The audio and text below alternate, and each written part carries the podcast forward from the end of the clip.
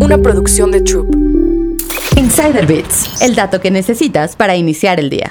Cinco lecciones que todo emprendedor debe aprender de la caída de Silicon Valley Bank. Después de 16 días del colapso de Silicon Valley Bank, con sede en Santa Clara, First Citizens Bank acordó comprar el banco, según un comunicado publicado el pasado 26 de marzo por la Corporación Federal de Seguros de Depósitos. Pero todos los emprendedores que vivieron o presenciaron la quiebra de Silicon Valley Bank deben aprovechar este momento para mirar a su alrededor y hacer cambios. Aquí las principales lecciones que emprendedores deben aprender ante la caída de Silicon Valley Bank. 1. Utiliza varios bancos para almacenar efectivo si tu saldo supera los 250 mil dólares. El límite del seguro de depositantes de la FDIC. Si le ocurre algo al banco, como una quiebra, tu empresa no se verá abocada a la ruina. 2. Negocia las cláusulas de préstamos. Si el banco prestamista quiere que firmes cláusulas de exclusividad que obliguen a tu empresa a guardar su dinero en el banco como pacto del préstamo, negocia esa cláusula. Silicon Valley Bank exigía este tipo de cláusulas al menos para algunos de sus préstamos. Esto le permitía controlar la salud financiera de las startups, más arriesgadas y con menos garantías, que sustituían una gran parte de su clientela y también le permitían hacer ofertas más ventajosas a estos prestatarios. También es una de las razones por las que tantas startups tecnológicas escondieron todo su dinero en Silicon Valley Bank, muy por encima de la cantidad asegurada. 3. Tener consejos de un inversionista no es lo mismo que de un experto que entienda de finanzas. Un inversionista de Venture Capital en tu consejo o en tu red no sustituye a tener un director financiero experimentado o a un experto equivalente que entienda las entrañas de la regulación financiera y pueda supervisar la salud de tus interlocutores financieros principales. Muchos fondos de capital de riesgo, experiencia en ingeniería, operaciones o marketing, pero no son expertos en finanzas y gobernanza. Tu empresa debe contar con alguien que vigile y no confiar en las personas que transmiten información alarmante a su red de colegas. 4. Gestionar las operaciones con ingresos de los clientes es mejor que utilizar una reserva de efectivo de capital de riesgo. Este es, por supuesto, el círculo vicioso del mundo de las startups, que deben gastar para construir sus productos antes de poder venderlos. Pero las startups con cuentas bancarias abultadas no suelen dar prioridades a los ingresos. 5. Prepárate para más caídas en los mercados. La probabilidad de que se produzcan más retiradas masivas de fondos sigue siendo una posibilidad aterradora, debido a la rapidez con la que se comparten mensajes inquietantes en las redes sociales y a la velocidad con la que se retiran fondos. Una buena noticia que a menudo se pasa por alto es que durante el estallido del fiasco de la SBB, la Junta de la Reserva Federal anunció un nuevo programa de préstamos para los bancos, mediante el cual podrán pedir prestado dinero en efectivo si se enfrentan a este tipo de repentina crisis de liquidez.